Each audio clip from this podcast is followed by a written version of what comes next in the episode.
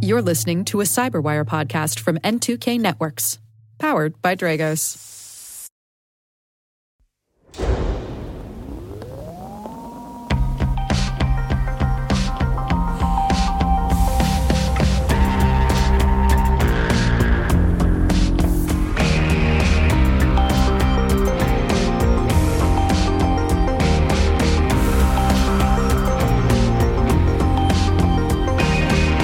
It's July 27th, 2022, and you're listening to Control Loop.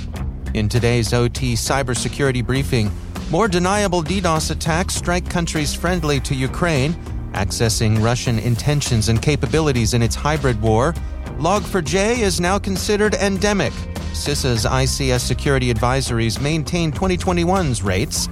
Operational technology and the criminal to criminal market TSA issues revised pipeline cybersecurity guidelines. Our guest is Puesh Kumar from the Department of Energy discussing the DOE's efforts to secure both critical infrastructure and clean energy infrastructure. In the Learning Lab, Kimberly Graham, Senior Director of Product Management at Dragos, talks with Mark Urban about the alphabet soup of OT. That bit of alphabet stands for Operational Technology.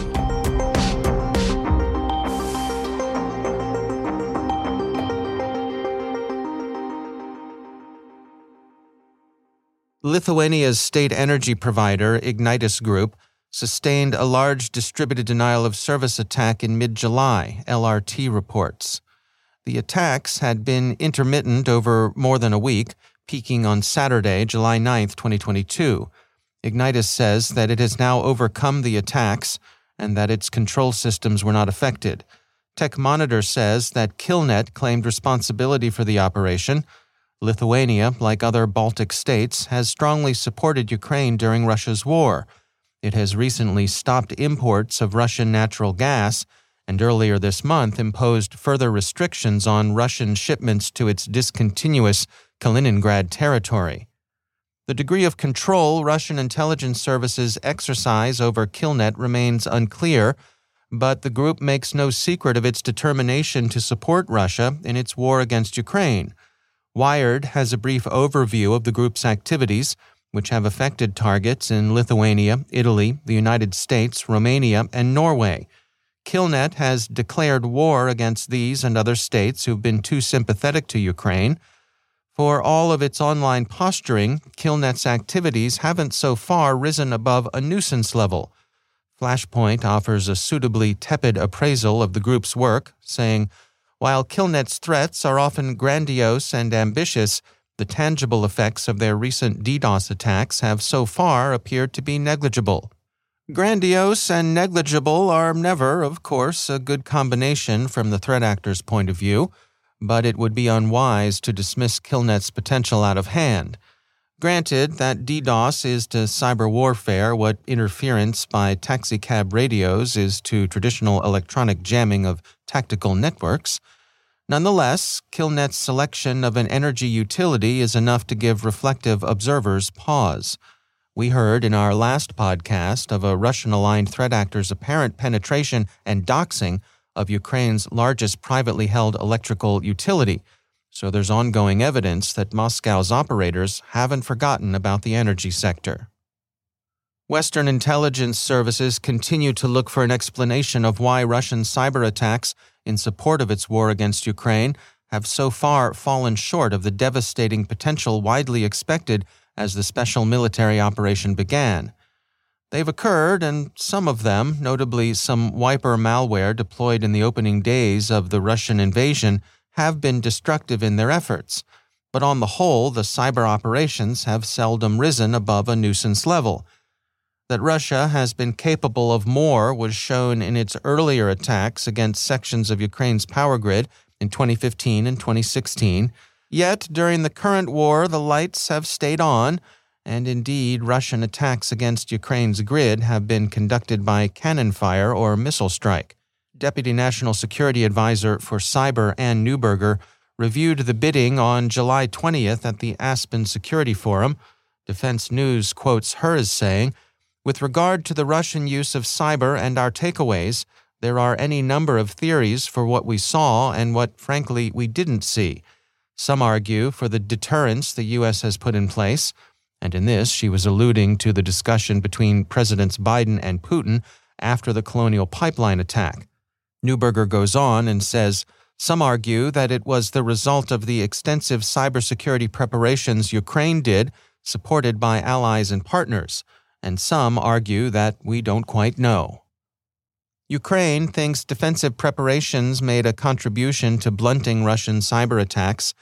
Ilya Vitiuk, head of the cybersecurity department of the Ukrainian State Security Service, pointed to the weeks of preparatory Russian cyber attacks before the actual invasion. He said to Cyberscoop, For us, it was like a full dress rehearsal.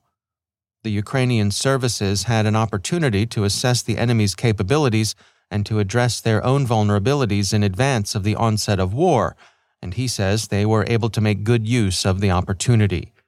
But there's no clear single explanation for why Russia's cyber operations against industrial control systems have in general failed to materialize.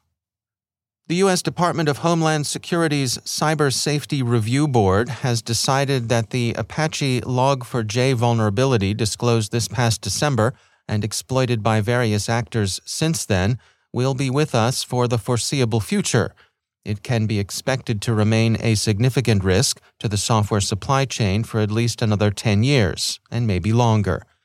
This endemic risk presents organizations with at least two challenges one close and local, the other broad and general. Dark Reading observes that the first of these challenges is one of visibility.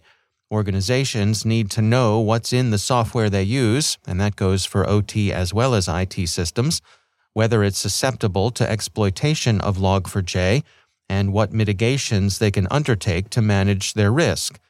The second challenge lies in the open source software supply chain itself. Open source software probably requires more attention and more resources than it's too often received. What struck FedScoop about the report were its findings that most of the organizations surveyed lacked software inventories and software bills of material. The CSRB offered 19 specific recommendations and organized them under four headings. They include address continued risks of Log4j, drive existing best practices for security hygiene, build a better software ecosystem, and provide for investments in the future. The board's conclusions are worth the attention of all industrial organizations. Some products are integrating the visibility, detection, and educational measures the board recommends. One example of this sort of approach was announced by Dragos and Emerson last week. Dragos is extending its ICS and OT cybersecurity solutions to Emerson's DeltaV distributed control system, where it is designed to enhance the protection of process industries. On July 14th, the U.S. Cybersecurity and Infrastructure Security Agency released an unusually large number of ICS advisories, 30 in all. 29 of them affect Siemens products, one an open alliance design system. Since then, the agency has issued smaller sets of advisories affecting products from MiCODUS, Dahua, ABB, Johnson Controls, Rockwell Automation, Automation Direct, and Mitsubishi Electric. These recent advisories, all of which can be found on CISA's site, represent a continuation of CISA's program of seeking to keep ICS operators up to speed on vulnerabilities and mitigations that affect their systems. A study by SynSaber, reported by Security Week on July 21st, counted them up and concluded that CISA had, through the end of June, disclosed a total of 681 vulnerabilities in ICS systems in its advisories. That's slightly more than the number covered in the first half of 2021, so CISA's discoveries and disclosures are running about on pace year over year. Cyber attack tools generally considered are showing increased commodification. Malware is now traded in a variety of dark web markets and can be bought and used by individuals and organized criminal gangs who can thus forego the need to develop and prove their own malware it's not just the script kiddies and the lazy who buy their attack tools, it's capable and ambitious gangs as well.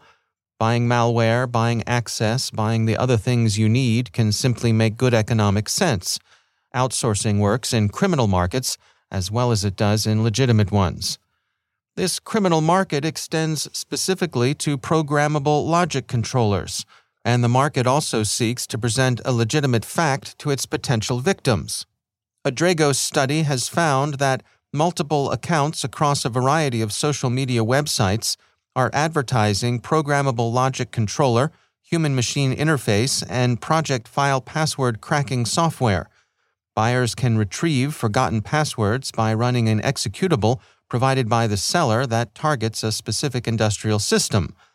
So, if you're an operator and have forgotten a password to an essential system, you can pay for a tool that will crack the password and restore your access. Forget for a moment that a little reflection on the words password cracking would put even the most obtuse engineer an ABET accredited college ever spawned on their guard. Password cracking? That can't be good. And in fact, it's not. In fact, it's worse than that. Password cracking software isn't cracking anything. It's exploiting a firmware vulnerability, now patched by the vendor, we note. And more than that, the software also carries a Trojan as a payload, and the unwary user who just wanted to crack a password has given away access to their system. As Dragos says in its conclusion, Trojanized software is a common delivery technique for malware and has proven effective for gaining initial access to a network. Ars Technica points out that the incidents Dragos looked into represent financially motivated criminal activity, but that there's no reason to assume that comparable techniques couldn't be used by nation state or terrorists to conduct attacks with kinetic effect, to sabotage a dam, power plant, or similar facility. To this, we'll add that espionage services and terrorists are also customers in the criminal to criminal market and that commodity malware is as accessible to them as it is to the crooks. So don't try to recover passwords by downloading a cracker from the internet. You'd be better off writing passwords on sticky notes. Not that you should do that either. On July 21st, the U.S. Transportation Security Administration, the TSA, issued a revised version of its cybersecurity guidelines for pipeline owners and operators. TSA says that the new version differs from its predecessor, which had been released in July of last year, in that it focuses on performance based rather than prescriptive measures. TSA says the security directive requires that TSA specified owners and operators of pipeline and liquefied natural gas facilities take action to prevent disruption and degradation to their infrastructure to achieve the following security outcomes develop network segmentation policies and controls to ensure that the operational technology system can continue to safely operate in the event that an information technology system has been compromised and vice versa. Create access control measures to secure and prevent unauthorized access to critical cyber systems. Build continuous monitoring and detection policies and procedures to detect cybersecurity threats and correct anomalies that affect critical cyber system operations, and reduce the risk of exploitation of unpatched systems through the application of security patches and updates for operating systems, applications, drivers, and firmware on critical cyber systems in a timely manner using a risk based methodology. It goes on to specify pipeline owners and operators are required to establish and execute a TSA approved cybersecurity implementation plan that describes the specific cybersecurity measures the pipeline owners and operators are utilizing to achieve the security outcomes set forth in the Security Directive. Develop and maintain a cybersecurity incident response plan that includes measures the pipeline owners and operators will take in the event of operational disruption or significant business degradation caused by a cybersecurity incident, and establish a cybersecurity assessment program to proactively test and regularly audit the effectiveness of cybersecurity measures and identify and resolve vulnerabilities within devices, networks, and systems. The ransomware attack on Colonial Pipeline in May of 2021 lent urgency to the first set of guidelines TSA issued this latest iteration reflects the experience gained over the past year, as well as considerable industry input to TSA.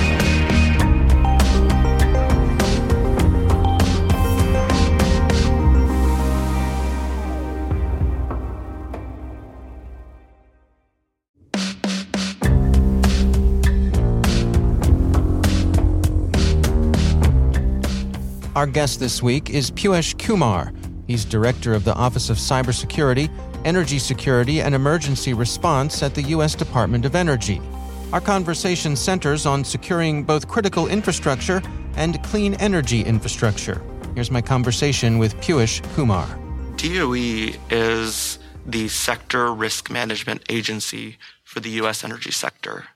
And what that means is we work with the energy sector, and that spans electricity, oil, natural gas, and all forms of generation. So that's everything from traditional fossil fuels to renewable energy to nuclear energy, and really across cuts across all of those generation assets. And so we work with the sector to prepare for and then buy down risk from all hazards. And then when called upon, we respond in partnership with our partners in industry, but also the partners in the state, local, territorial, and tribal communities across the United States. And so we're looking at all risks. And what does that mean? We certainly are looking at cyber risks, which is certainly the risk du jour that is on all of our minds today. But we're also looking at natural hazards. We're looking at physical risks to the energy sector and also the more existential risks, such as an electromagnetic pulse or a geomagnetic disturbance. And so we really look at risk in its entirety and we work with the sector to buy down that risk. And, and how do we do that? So there's really three key ways that we really focus on doing that. Um, one, we work on federal and state policies. So we partner with our interagency partners, with the White House and others to really think through what are sensible federal policies to really buy down this risk, particularly in the case of cyber. Um, you're seeing it in legislation, you're seeing it in terms of executive orders. We're really all thinking about how do we ensure that we better manage cyber risk as a country. Uh, the second way we look at buying down risk is we engage in what we call capacity building. So we partner with industry, we partner with states to really run exercises, to develop training, to develop tools, to buy down some of this risk through some of that engagement with the with the sector. Um, and then last but not least, uh, DOE is inherently an R&D agency. You know, we have 17 national laboratories across the country that are working on some of the most innovative research on uh, across the board. And so we get a part we get a partner with them to help us develop next generation tools and technologies to buy down that cyber risk. Uh, but we're also partnering with companies across the country, manufacturers, suppliers, cyber technology companies like Dragos, to really ensure that we're looking at innovative approaches to applying those tools and tech to identify cyber risks and then mitigate them in an automated way, perhaps, and then also respond to them if we need to. And so we're really looking at cyber risk across all of those different areas, and we're partnering with those different stakeholders again, industry, states, academia, manufacturers, suppliers, cyber technology companies to all come together to buy down risk. And that's at the heart of what we're trying to do is really what, where I started, which is as a sector risk management agency, we really need to look at risk broadly and how do we start to address it. It really sounds to me like you, you and your colleagues are coming at this from a, a very collaborative point of view. And I'm wondering, you know, how much progress can be made, you know, using a carrot versus a stick. Uh, it seems to me like the, the the way you come at this, at least uh, initially, is to is the carrot side to to try to to reach out and uh, and be collaborative with all the stakeholders? Yeah, and that's, that's that's that's that's a great question because you know that's something that we think about a lot is what's the right approach, and you certainly have the carrot, and then you have the stick, and I would say that you know if you look at the electricity sector, you have a little bit of both, and then that's probably healthy. So you have cybersecurity regulations and requirements in, in, in the form of the Federal Energy Regulatory Commission, or FERC. Uh, FERC is the regulator for the bulk power system in the United States. And, and the execution of that happens through the North American Electric Reliability Corporation, or NERC. And so they have a very defined role in terms of regulating um, the reliability of the, the North American electric uh, grid. And, and a component of that reliability is cybersecurity. And so they have that role of making sure that, you know, we have baseline requirements for critical infrastructure across the United States. This is this is important. We need to have baseline requirements uh, that make sense that can uh, be applied across the sector. And so there is a regulatory model that you can call the stick. From the DOE end, uh, we are the carrot, and you know we we really do think you need to have both sides. And you know, we actually are okay not being the stick from the DOE end because that enables more partnerships, that enables more information sharing. So we actually find that companies are more willing to share threat information, reach out about challenges that they're having within the sector in terms of buying down the risk so that we can develop innovative technologies because if you have the the role of the stick they may not be willing to share it with you because they don't want you to regulate against that um, and so uh, that doesn't mean that the stick is a is necessarily a bad thing. I think you really need to have both that keep each other in in balance um, as you start to develop national level policies. There's a lot of innovation that's going on these days in the energy sector, and I'm thinking particularly, you know, some of the clean energy things, and and I know that is a focus of your organization. Um, one of the things that you all are working on is is a clean energy cybersecurity accelerator. Could you describe that for us? Sure, happy to. Um, so before before I jump into the accelerator specifically, maybe maybe I'll take a step back just really quickly to really help uh, frame what's happening in the electricity sector from a clean energy perspective. Mm. So you know what we're seeing in the electricity sector is a change like we've never seen before. It is a change where we are trying to address this significant risk of climate change.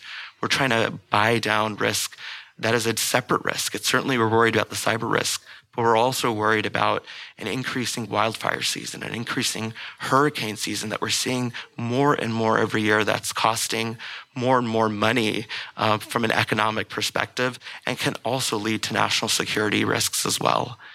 And so we're seeing the impacts of climate change playing out. And so it is imperative that we, we really figure out ways to buy down that risk. And some of that's going to happen through the deployment of clean energy systems like wind, like solar. And we really need to start integrating those things along with battery storage and microgrids. And so this is going to take a huge shift in what the grid will look like in the future.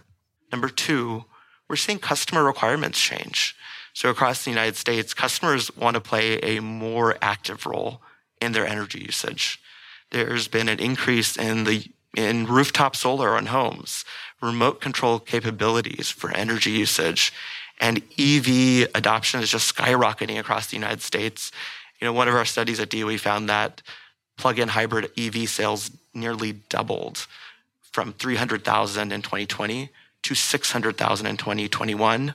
And so I can't even wait to see the numbers in 2022 and then the out years. And the number three, we're seeing changing technologies. And so to integrate the clean energy systems of the future, all the wind and solar and all the things from a customer requirements perspective, we're seeing the technology market change as well. So the architecture is changing. We're seeing how things can better communicate with the grid to make them more reliable, to make them more efficient. Um, we're also integrating a lot of these different sources together to better just strengthen the resiliency of the US electric grid more broadly. Also, we're seeing third parties enter into this market space that was once really controlled by uh, the electric utilities out there. And so we're seeing third parties who are contributing to the grid. And so we're also now having to rethink how we architect a lot of these systems. And so we're relying on cloud infrastructure, which I'll tell you back in the day, we were very hesitant for the grid to go into the cloud. It made us all very uneasy, but we're having to contend with that because we have to be able to integrate these different sources of generation. And cloud infrastructure is going to be one way we do that. And we're going to have to look at remote connections that we never thought we would want in a very critical infrastructure such as the electric grid. So how do we enable cloud remote, uh, uh, remote connections, but ensure that they are secure? And so to do that, you know, we've been giving this a lot of thought at the department as as we we've been watching the grid evolve. And so we're looking at a number of initiatives to, again, really help us address some of these risks as these technologies start to evolve. And so one of those efforts that we launched last year was the Clean Energy Cybersecurity Accelerator. So it's designed to bring together early stage technologies in an environment that we've set up at the National Renewable Energy Laboratory, or NREL. Um, NREL has this cyber range where they actually have connected a lot of different sources of renewable energy. Uh, think again, wind, solar, um, EVs, it's all connected together. And so the idea is we can bring in some of those early stage uh, technology developers for cybersecurity to come in and plug in their devices and see how they work in a real environment. That gives them an opportunity to actually conduct some of the testing of their their products and technologies before they're ever deployed out to, into the sector. What that helps is it helps them better improve the, their technologies, but it also helps improve these technologies before they ever get deployed. For the folks in our audience who are out there working with critical infrastructure every day, the, the folks in industry, what's the message from the Department of Energy? What, what would you like them to know about the potential collaborations? What I'd like folks out there to know is from an energy sector perspective, the grid is evolving. Uh, it's happening every day. It's happening all around us. I find that very exciting because it really does shift how we're thinking about what the grid of the future will look like. What does the smart grid or grid modernization will look like? Um, so it is a strategic opportunity in my mind to address both the climate risk, but also ensure that it's secure. And so but it's going to take all of us coming together to do that. And so, one of the areas where we're really investing a lot of time is on a philosophy we're calling, or a strategy we're calling, cyber informed engineering. And really, the idea is how do we build cybersecurity into early stage design? And so, basically, it should be from ideation to deployment. Cybersecurity needs to be throughout every phase of the process as we develop the next generation electric grid, the next generation energy sector more broadly. And so we all need to come together, standards bodies. Um, we need to have um, universities and academia. We need manufacturers and suppliers, and we need cyber technology companies, and we need utilities. Um, all coming together to think through how do we really shift to the left in terms of embedding cybersecurity into everything that we're doing so that you know we have a cultural shift and that's that's one of my hopes is we have a cultural shift where in the energy sector um, reliability and safety are core components of how the energy sector operates and i think we need to add security to that too cybersecurity has to be synonymous with the reliability and the safety of the energy sector. In fact, you can't have reliability and safety without having cybersecurity. And so that's the cultural shift that I'm really hoping to drive. And all of us at DOE are really committed to this, all the way from the secretary uh, down to the individual staff throughout the programs, that we're making sure that cybersecurity is integrated throughout everything we do. Our thanks to Puesh Kumar from the U.S. Department of Energy for joining us.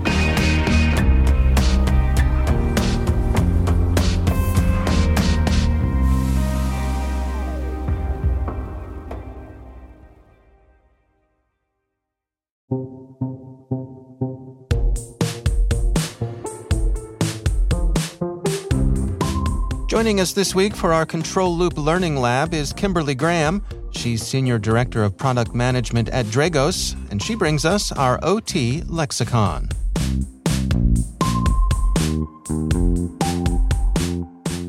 Thanks, Dave. I'm joined today by Kimberly Graham, Senior Director of Product Management at Dragos. Uh, welcome, Kimberly. Hi, thanks for having me. I wanted to continue sort of on the OT 101 uh, topic, specifically focusing on the alphabet soup of OT, IT, IoT, IIoT, and it's important to understand the differences. So let's start with OT. So OT stands for operational technology. So that's like devices that affect physical processes, if you want to go by the, the NIST definition. But it's basically things that manage industrial systems. And we, we say ICS, industrial control systems. So it controls things like um, the movement through like water or gas through a pipeline, controlling product lines for things like food production, pharmaceutical production, uh, distribution of electricity, anything involved with those types of industrial systems. And we, we talk about a lot about industrial systems and, and things like you know the big manufacturing equipment, but it also applies to things like build, building automation. So if you think about large data centers that need lots of building automation, or just you know standard office buildings, um, same with things like medical devices. Now, how does that relate to IT? I think most people know IT is uh, information technology instead of operational technology. And that's really about the data and systems and things that support um, a lot of business from things like social media to our bank accounts, um, our healthcare records, when you book a hotel, um, you know, when you're when you're searching on Google, all of those things, all of those servers, all of that um, infrastructure that supports all of those systems, all of that is data and information and that's IT. Makes sense. So we're we're talking security, which is more important to protect IT or OT? It's not um it's not one or the other, you know, because we want both. We want to protect things like our account inf- information in our banks. Um, you know, we, we want people to um, protect our healthcare records. We don't want you know folks breaking in and, and accessing our private information or our text messages or anything like that. But at the same time, you know, if, if you go back to the OT world, you know, we, we depend on electricity and, and hospitals depend on electricity. You know, right now there's a, a heat wave. We need our air conditioning. Um, you know, we need to be able to drink water. Um, you know, during the winter, we need heat for homes. We need fuel at the power plants themselves. So, um, you know, while we do want to protect the IT, we also want to protect the OT. So that operational technology underlies a lot of the critical infrastructure that that we use to live uh, every every day. Can you give an example of kind of the impacts uh, if there were a successful attack? If someone shuts down, you know, electricity, then that impacts everyone's homes. Air conditioning goes out, and you know now we're worried about the the safety of folks that are in houses that are too hot. Same thing in the winter, the the heat goes out. You have situations where you know people are, are too cold. Hospitals need power. Wastewater processing, we can't shut off water, especially during the summer so it, it becomes huge to just our daily lives. And it's, it's actually a kind of a life safety thing when it comes to a lot of this operational technology. Can you give an example of, or a couple examples about how the world of protecting operational technology differs from the world of protecting information technology? The biggest difference in the, the IT versus OT in terms of production has a lot to do with the, the O and OT operational. So if you think about IT, we have ways to patch and protect um, IT systems. We've been doing it for a very long time. It's something that we've built processes around that we can deploy patches to laptops, patches to servers, that kind of thing. If you have something like a laptop that's very old and you haven't patched your operating system, you know, imagine a laptop that you just haven't opened for five years. You turn it on, you start surfing the internet, you're probably going to get infected. We know not to do that. We can't do that in the IT world. But in OT, it's a little bit less flexible. We have infrastructure that's 10 years old, 20 years old, 30 years old. And that's because they need to be up 24 by 7 with no gaps because the power has to be on all the time. Um, you know, the, the water has to be flowing, the, the pipelines have to be flowing all the time, 24 by 7, no exceptions. So if you if you look at the types of technology that they use, a lot of them are older and they're they're older not because anyone forgot to patch them or didn't want to upgrade. It's because by necessity they need to be older. Um, so these systems weren't built with this idea of all these interconnected systems on the internet. Um, it was really built to be in this kind of protected bubble um, where systems only talk to systems they were supposed to talk to, and, and so on. There's lots of new technologies, of course, in the OT space. It's not stagnant by any means. It's just that those systems, once they're deployed, um, they tend to be in that environment for a very long time, and that has to be addressed. So you have to protect OT, but you have to you have to protect it in a very different way. Let me throw one more letter into the mix and ask about IoT. Give us your perspective on IoT. IoT stands for Internet of Things. So it's the, you know, if you think of your Google Home devices or your Alexa devices, and not just those devices themselves, but all the devices that you can control from that ecosystem. So we've seen smart refrigerators, we see um, cars connected into the system, thermostats is very popular, cameras, um, door locks. Now we have um, just in, in folks' homes that you can control with your voice or control with an app on your phone. It's this idea that all of the things um, you know that you interact with on your daily life are just connected to the cloud, and you can control them through various convenient means. Okay, so that's IoT. How does that relate to OT? So not not a lot. So the, the IoT that we encounter in our in our daily lives um, is very different than than OT. Okay, so let me add one I to the mix and bring us to IIoT. IIoT is kind of where you start to bridge that. So uh, OT being very different from IoT, you can kind of think of IIoT, Industrial Internet of Things, as IoT for OT. So it's, it's kind of like that. It's a little bit different because we're not talking about Alexa and Google necessarily, but we are talking about um, interconnected devices that use these um, you know cloud type technologies whether that's a, a public cloud or it's something like a like an on-prem private cloud. So if you, if you look at all these complex industrial processes iot is something that is being added to make these these systems more efficient. So think of it as um, these smaller devices like sensors and smart meters location sensors for tracking things that can provide more data to these analytics platforms that use things like you know cloud technologies and, and big data and all of that so they can focus on things like product quality operational efficiency safety for the workers environmental health and that kind of thing. If you look at um, like a chemical plant like a petroleum refinery they have things that are like tank monitors. So those are really smart sensors that are iot that help manage tank levels and look for leaks and um, warn potentially of potential like structural issues. Um, in some industries, you see like vibration monitors and all these different components. If you look at electric utilities, they'll have sensors to not only inform of outages, but also add some automation to isolate areas. So that way, you know, an operator doesn't necessarily have to immediately act. It can be something that's automatically isolated, or there's even a predictive capacity as these IIoT devices feed information into those, you know, big data and cloud systems, then they're able to actually do some predictive analysis, say, hey, this look, might look like it's a problem before there's even a problem. So these are not independent devices at all. They're fully dependent um, to be managed by whatever that cloud technology is. Like I said, whether that's on-prem or off-prem, it's still a cloud type technology where these IoT devices are being managed and they're sending all of their data um, to that system. So there's not, you know, a lot of local storage or anything like that. They have to be dependent on that network, which adds risk. If you, you know, if you look at, at all of these devices, they're connected all throughout the environment. So they're they're there obviously for a reason, and I think it's it's te- definitely technology that makes sense to embrace. But there are, are, are always new vulnerabilities. There could be vulnerabilities in the the platforms themselves and the devices themselves. Um, and you see these devices spread out around a lot of different industries. So um, when you deploy these, when you you know decide to architect these environments, you have to make sure that you're deploying IoT in ways that that don't impact your OT environments, in ways that you're not introducing new attack vectors into your OT. Can you talk about a couple approaches to you know securing the operational technology environment, you know, from potential risk of IIoT?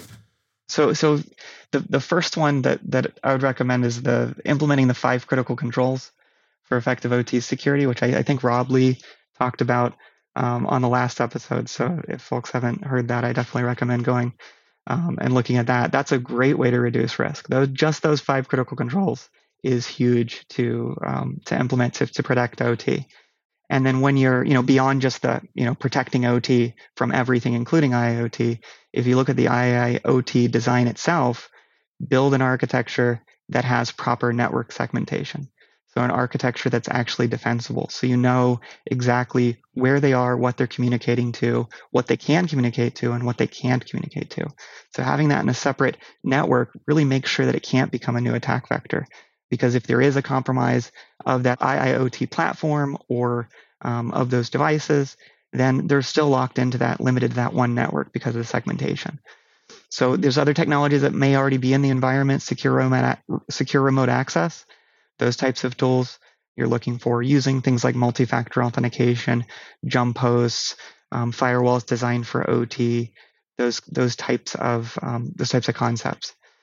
Another thing that's that's you know not always thought about is limiting mobile networks like 5G connections into OT sites because a lot of times people say, well, this is air gapped.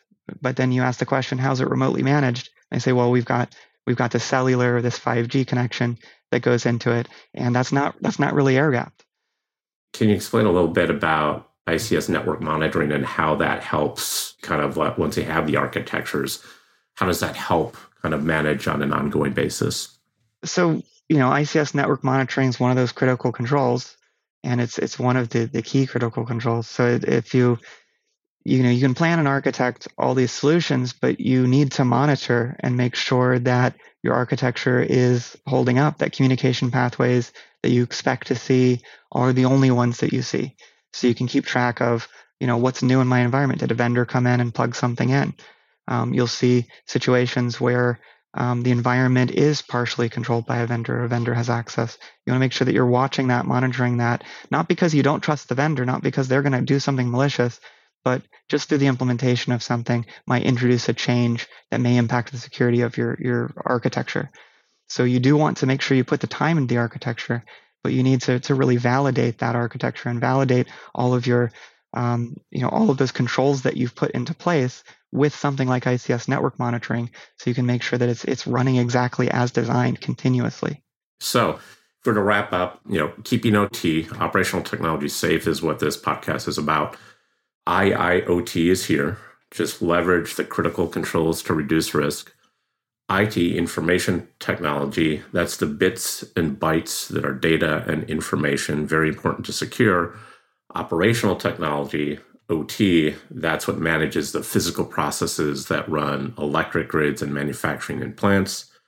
IIoT are those connected devices like sensors in OT environments to optimize performance of the machinery or plants. Is that is that a fair summary? Did I miss anything? No, I think that's I think that's um, very accurate. Just nothing is ever static, so I'm sure we'll see um, new technologies come out that that may change, but you know that's um, that's one of the things that we'll we'll continue to track. That's Kimberly Graham, Senior Director of Product Management at Dragos.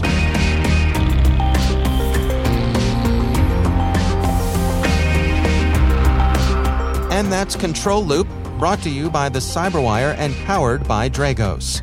For links to all of today's stories, check out our show notes at thecyberwire.com. Sound design for this show is done by Elliott Peltzman with mixing by Trey Hester. Our senior producer is Jennifer Eiben. Our Dragos producers are Joanne Roche and Mark Urban. Our executive editor is Peter Kilpe, and I'm Dave Bittner. Thanks for listening.